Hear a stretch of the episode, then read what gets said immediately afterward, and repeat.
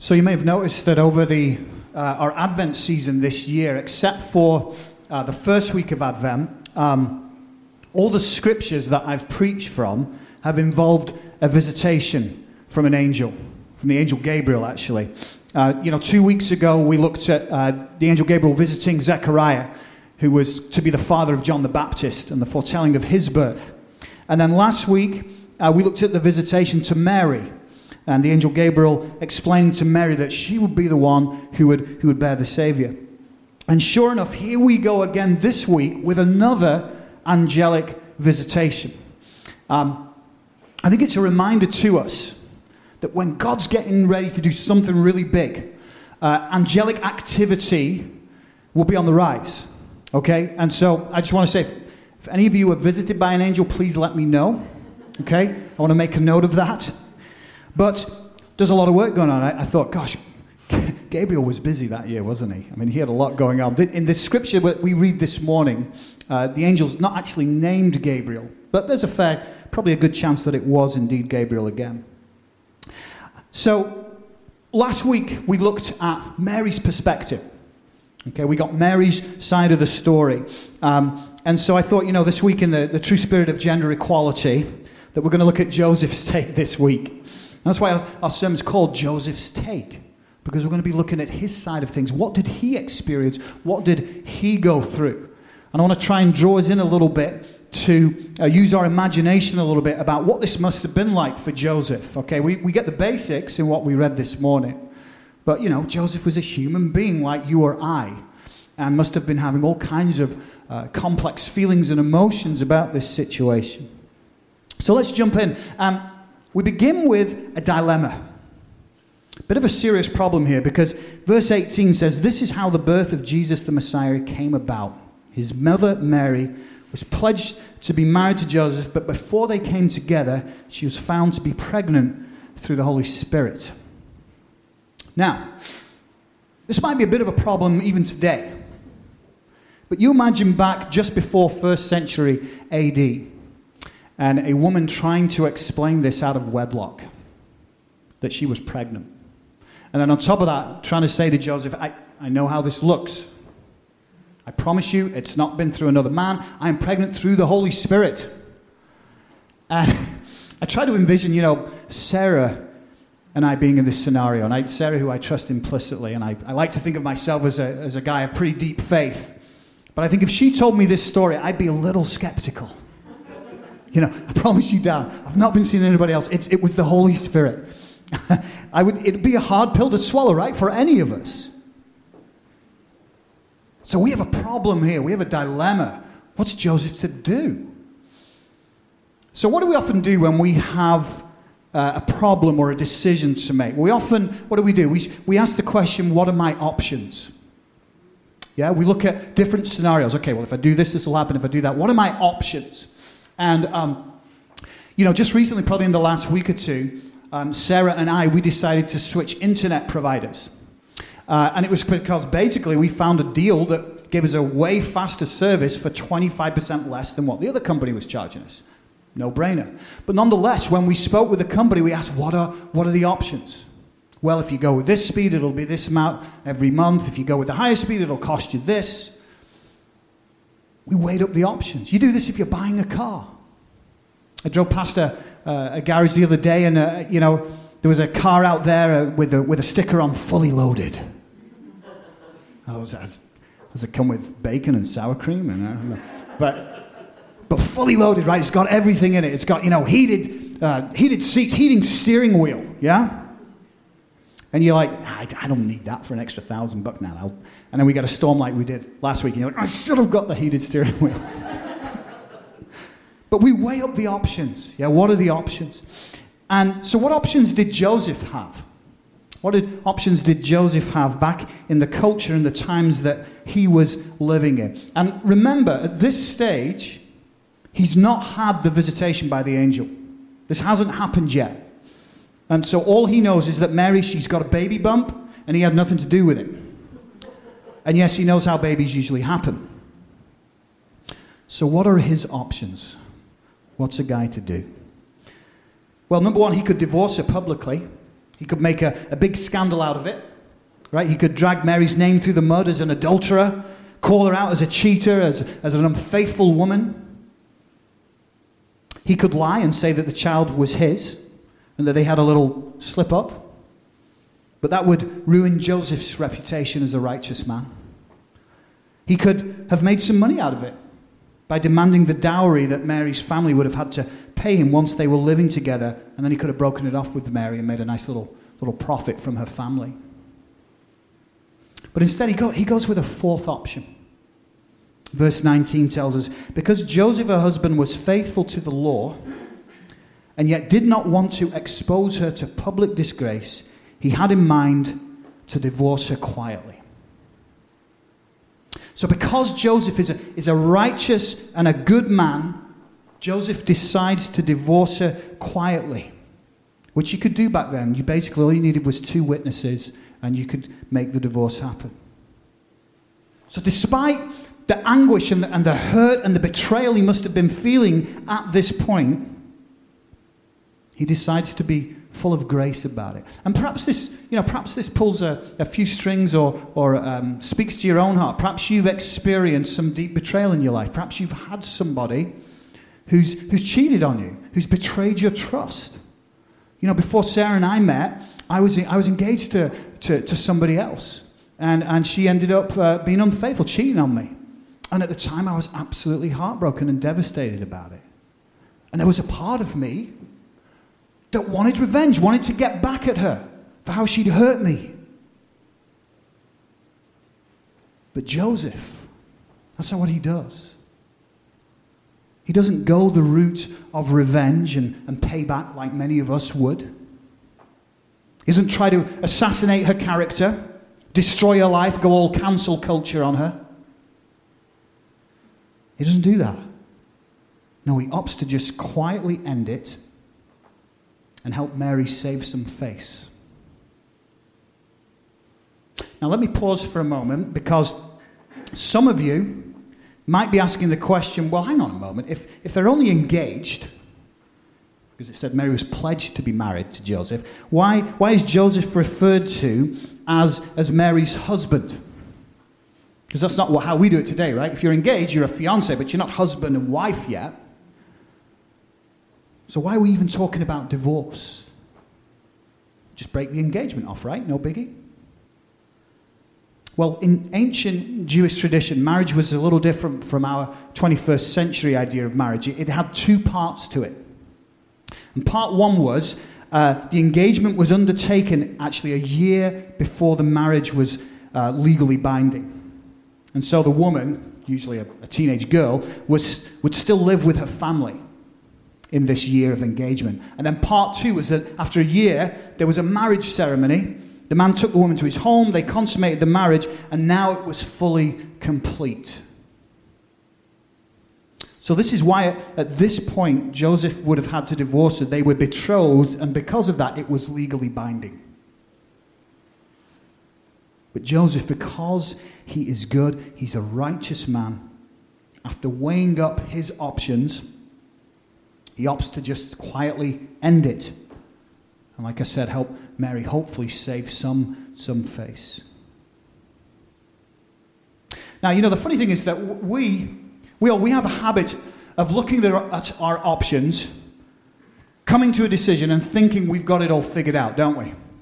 Okay, I've weighed up the options. I'm going to do this, this, okay, and it's all going to work out beautifully. And then God comes along and says, I don't think so. You ever experienced that? You got it all planned out. You got the five year plan in place. I'm going to be here in 2025. By the way, none of us thought we'd be here in 2020, right? if you had a five year plan in 2015, how did that go? but we can have it all planned out, and then God can come along and rock our world and say, actually, no, that's not how it's going to be. Because I have other plans. And guess what? They're better plans than your plans. And God has the plans for Mary and Joseph. And you know, it's something we need to remember, and that should actually give us a lot of comfort, is that God always has plans. God always has plans. He's never like, what am I going to do tomorrow? No. God always has plans. And He always has plans, and nothing, absolutely nothing, can thwart the plans of God. You know, even when things look their darkest, when things seem to be spiraling out of control, no, God has a plan. The midst of this pandemic right now, where still things feel so uncertain and what's going on, and you know, when's the vaccine going to be out, and when this and that, and all this kind of stuff, wondering what has been the deal with 2020. God is at work. And somehow this is all part of God's plan. I'm actually excited for what 2021 will bring. Okay, for a number of reasons. One, because, you know, hopefully we're going to get back to normal at some point. But I'm actually hopeful and excited for what God is doing in this and what's going to be the result of it. Once these doors are wide open again and nobody's concerned about meeting together, I'm, I'm, I'm hoping and believing and praying that we're going to see people returning to the church. People who haven't been in years people who've never been. And so I'm excited for 2021 because I know God is working through this and that He has a plan. And not only does He have a plan for the church, He's got a plan for each and every one of you if you will let Him take control. And that's the difficult thing, isn't it? He's saying, you know what? Not my will, but your will be done. God has a plan for Joseph. Listen to verse 21 and 22, sorry, 20 and 21 here. But after he had considered this, an angel of the Lord appeared to him in a dream and said, Joseph, son of David, do not be afraid to take Mary home as your wife, because what is conceived in her is from the Holy Spirit. She will give birth to a son, and you are to give him the name Jesus, because he will save his people from their sins. God knew in his wisdom that Joseph would need an angelic encounter, a supernatural encounter to really believe Mary's story. Because he's human like the rest of us. I think we'd all need an angelic encounter to believe that, right? But it's exactly what God provides for Joseph. And I mentioned this last week, but it's a difficult concept to get our head around, isn't it? That Mary was pregnant through the power of the Holy Spirit. But again, I remind you of the source.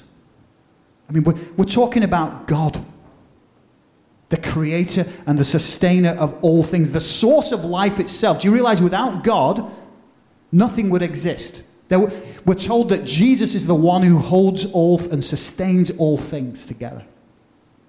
He is the source of life, the author of life, he is called. And if we believe in the, the, the, Bible, it tells us in Genesis that you, you know how things came to be? God spoke them into existence. He didn't sit in a lab trying to find the right compounds and molecules and all that kind of stuff. No, you, you know what he did? He said, Let there be light. And there was light. He said, Let there be water. And there was water. Because he's God. And he can create with the breath of his mouth.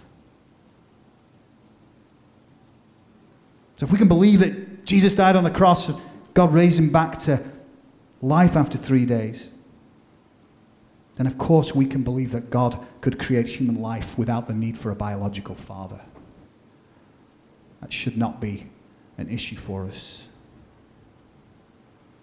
The angel instructs Joseph to not be afraid notice we hear that every time, don't we, with these angelic encounters. Do not be afraid, because the appearance of an angel, trust me, if an angel appeared right now in our church, we would all be on the floor cowering. Because by all accounts, they are magnificent, incredible to behold. And when you see something of awesome beauty and power, there's, there's a certain fear that comes over you. It's a fear, it's a reverence. It's a, I don't know what to do here. But clearly, this is what Joseph experienced when this angel appeared. And the angel says, Do not be afraid. And that do not be afraid, again, it doesn't necessarily mean um, do not be in fear, but rather do not shrink back from doing something. That's what the, the meaning of the word is. Do not shrink back from doing what you've been called to. In other words, the angel is telling Joseph that God has a specific plan for him in his role in this, in this family. And he's not to shrink back from what God has called him to. The same goes for us. The angel also tells Joseph that it's, it's going to be a boy and he's to name him Jesus. Why Jesus? I sometimes, you know, the way my mind thinks, I think about, I wonder what the, the number one trending name was back in Jesus' day for that year. You know, I mean, was Jesus up there or was, you know, um, I know for 2020 it's Liam, in case you're wondering. Closely followed by Noah, which I thought, oh, that's good, we've got a biblical name in there.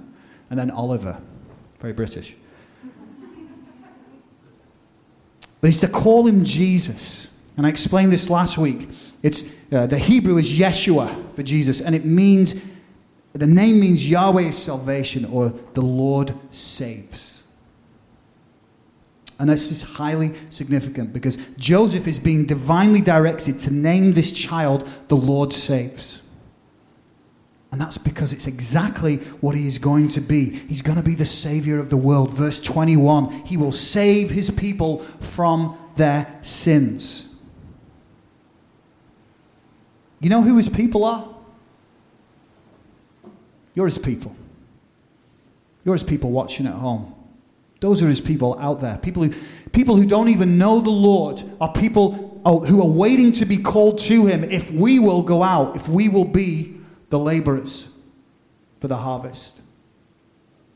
But he came to save us from our sins. Many people don't even believe in sin anymore. They think, what, what is sin? Sin is what separates us from God. It's what has broken that relationship that we were made to have with our Lord and our Creator. Sin is when we say, My will rather than thy will. But Jesus came to heal that, to be the bridge that could reconcile us back to God.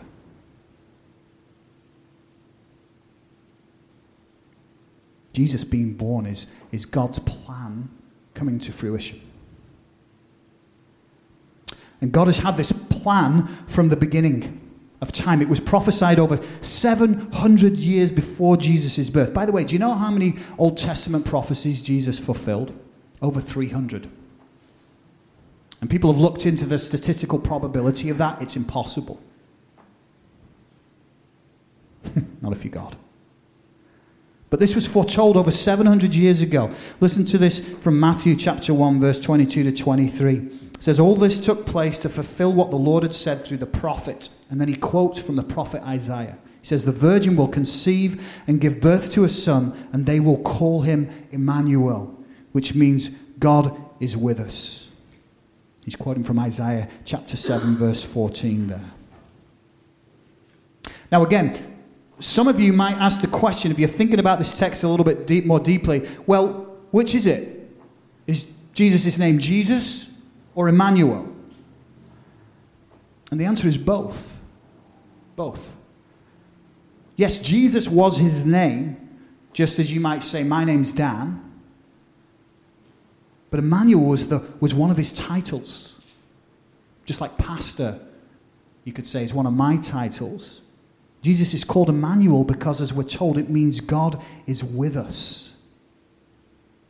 And in Jesus, that's exactly what we have. We have God incarnate, God come in the person of Jesus to be among us, to walk among us, and to live as one of us. This was God's plan. And it was not God's plan that Joseph would quietly divorce Mary, but instead he would adopt Jesus as his own son. He adopted him. And by Joseph naming Jesus, this is again very significant because this meant he was taking Jesus as his own son. And what that meant was that Jesus would be legally recognized as Joseph's son. Thus, Jesus was literally now a legitimate descendant of the line of the lineage of King David. And remember, Joseph is called son of David by the angel because he can trace his family line back to King David. And again, this why is this important? Because again, it is fulfilling biblical Old Testament prophecy, literally written hundreds and hundreds of years before Jesus' birth. Listen to this a passage from 2 Samuel chapter 7, verses 11 to 13. And this is uh, spoken to David, King David. The Lord declares to you, that's David, that the Lord himself will establish a house for you. When your days are over and you rest with your ancestors, I will raise up your offspring to succeed you, your own flesh and blood, and I will establish his kingdom. He is the one who will build a house for my name, and I will establish the throne of his kingdom forever. Not for a couple of years, not for a decade, not for even a couple of centuries or a millennium, but forever. Finally, we're told that when Joseph woke up, he did what the angel of the Lord had commanded him and took Mary home as his wife. So look at that, just like Mary last week. Do you remember Mary last week? The Lord's will be done. No complaints, no what ifs, no, but, but, but what? Just beautiful, simple obedience. Joseph, same deal. I mean, the Lord knew what he was doing picking these people, right? But there's nothing from Joseph. I, I don't know. I'm not sure. Is this, is this really from you, Lord? Or what? Uh, uh, people going to wonder why Jesus doesn't look like me. None of that. Just a simple faith, trust, and obedience. So, what can we learn from Joseph? What can we learn from, from this story? How can we be more like Joseph? Well, firstly, he was compassionate and merciful. He didn't throw Mary to the wolves, even when technically he could have had the right to. He didn't do that. He's full of grace, full of mercy, full of compassion. And you know what we need in our society right now? We need more compassion. We need more mercy. Mercy and compassion for people who we disagree with. Can we still view them with love? Joseph was selfless and sacrificial. By adopting and raising Jesus as his own son, he would actually face a lifetime of suspicion and maybe ridicule from some people. Because you know, you ever lived in a small town? Or perhaps you were raised in a, in a close knit community. Gossip travels fast, doesn't it? Word gets out, the little scandals and all that people love to talk about. Well, Nazareth was a small town. People would have known Mary was pregnant out of wedlock, and I'm sure the question would always linger is that really Joseph's son? Look at this loser raising somebody else's child. But Joseph was self sacrificial. He put others' needs before his own. And that, again, is something that we need in our society today. We've become a very selfish, self focused society. It's all about me, me, me. We need to be outward focused again, thinking of the needs of others before our own. Joseph was also faithful and obedient. Even in incredulous circumstances, Joseph trusts in the Lord and does what the Lord asks of him. He did not shrink back from what God was calling him to. And the same goes for us. You know, if we're honest, sometimes we know God is calling us to something. But we find every excuse under the sun not to do it, don't we? We kind of know deep down, ah, yeah, I think this is from God, but I, you know, but we're afraid or we just don't want to do it. But the Lord is saying, don't be afraid. Don't shrink back from what I've called you to. Because actually, if you walk in His way and His will and His purpose for you, that's where the true life and beauty will be for you. If you want to see the Lord work in powerful ways in your life, then you must walk in powerful, logic defying faith. If you live your life that, you are going to see miracles. You're going to experience a vibrant and a transforming relationship with God because you are living by faith. And that's what Joseph did. And that's what we can take away from Joseph's take.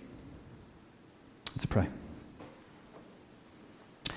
Father, we are, we are so thankful for the, the faithfulness of Joseph. Thank you, Lord, that he, he didn't reject Mary. He didn't turn her away and